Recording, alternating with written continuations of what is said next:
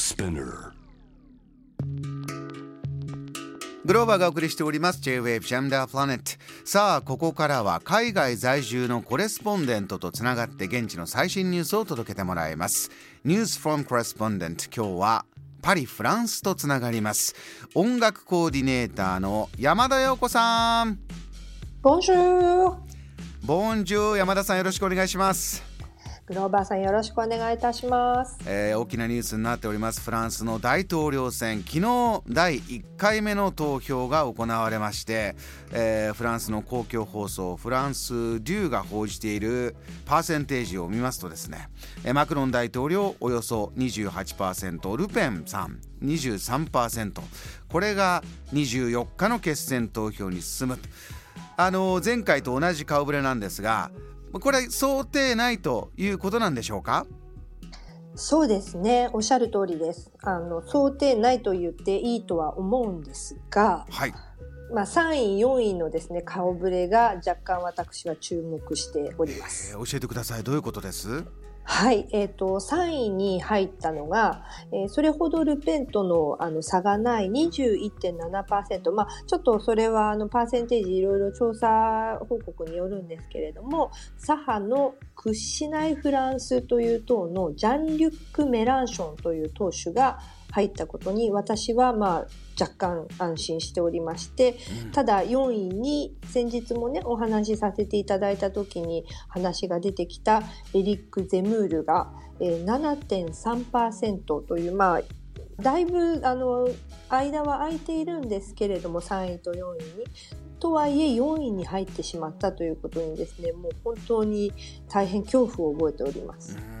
うん山田さんそれぞれの候補の結果に対して感じたその理由をどちらも伺っていきたいんですがまずその、ね、前回のお話で記憶にも新しいこうゼムールさん。結構これは、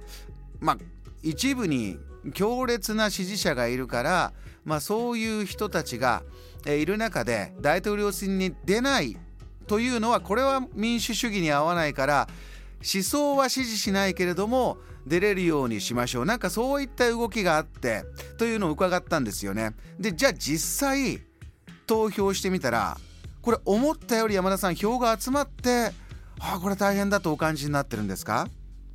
おっしゃる通りです。非常に不安に思っています。まあ、あの、国力がね、右肩下がりである国、つまりフランスなんですけれども、まあ、そういった国はどこも同じなのかもしれませんけれども、国民はやはり不安と不満を抱いていますよねう。んで、そのはけ口になるような悪者がやっぱり必要になるんだと思うんです。はいであの今回のそのエリック・ゼムールやマリン・ルペンのようなあの政治家のあのもたらした現象というのは本当にそれを象徴するようなことだと思うんです。つまり彼らが諸悪の根源というふうに名指ししている移民たちは、まあ、完全なる八つ当たりの対象でしかないわけなんです。うんでそういった中でその極右思想に傾く人たちの中で比較的年齢層が高く、えー教養があるブルジョアな人と言われるような層はですねええあまりインテリ感のないルペンからゼムールへ流れたのではという分析もあるんです。うんどういうことですか？つまりあの先日お話しさせていただいた時にも触れたんですが、うんゼムールはテレビ局を持つ大富豪のバンサン・ボロレが、まあ、仕掛けた候補と言われています。はい作家であり、まあ、教養のある論破の達人という評判なんです。うんうんボロレがつまりマクロン大統領への対抗馬として仕立てるためにテレビに数年間かけて、まあ、プッシュしていくことにより知名度を上げそこでテレビの、まあ、司会者や議論する相手をとにかく言いまかして論破してつわものであるという印象を植え付けていったわけなんです。うんただまあ個人的にはあの差別のデパートであり女性をね蔑む人物を教養ある人物と表現することに私自身は非常に抵抗があるわけなんですけれどもテレビで、えープロモーションされていった、えーまあ、弁が立つというか、えー彼なりの、えー理屈を通していく姿を見てそういうむしろ年齢層が高いいろいろな、えー理論を、まあ、ものの本を読んできたような方々がそこに流れてしまったような可能性がまず分析として感じられる。もう一方あのおっしゃってた山田さん3位に入ったこのメランションさんに関してはこれはポジティブにお感じになったということでしたねどうしてなんですか？はい、えーとですね、この3位に入ったジャン・リュック・メランションさんという人なんですけれどもあの私がフランスの山本太郎と勝手に呼んでいる政治家のフランスは・リュファンという人がいまして、はい、彼はあのジャン・リュック・メランションについて面白いことを言っていまして、うんえー、リュファンはですね、自ら彼があの所属する屈しないフランスの、えー、党首であるメランションを工具のドライバーに例えまして、はいえー、ドライバーを好きか一緒に生涯過ごすかなんて考えないでしょ物を開ける道具として使えれば満足つまりメランションへの投票用紙は将来を開く道具だと思ってというふうに表現したわけなんです。あのこれはとてもうまい表現だなと思ったんですね。はい、あのなぜならばメランションは非常にエゴが強くてあのちょっとね好感の持てるタイプの政治家ではないんですね。うん、あのですけれどもそのような彼のこう人柄とかパーソナリティではなく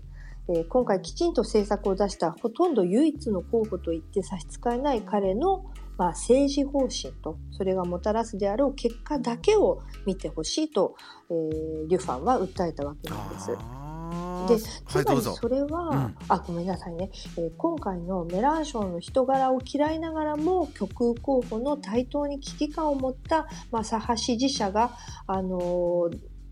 頑張ってというか集まってメランションに入れることになった動機なんじゃないかなというふうにそれが彼の良いスコアを獲得した要因になったのではというふうに私はちょっと希望を抱いています。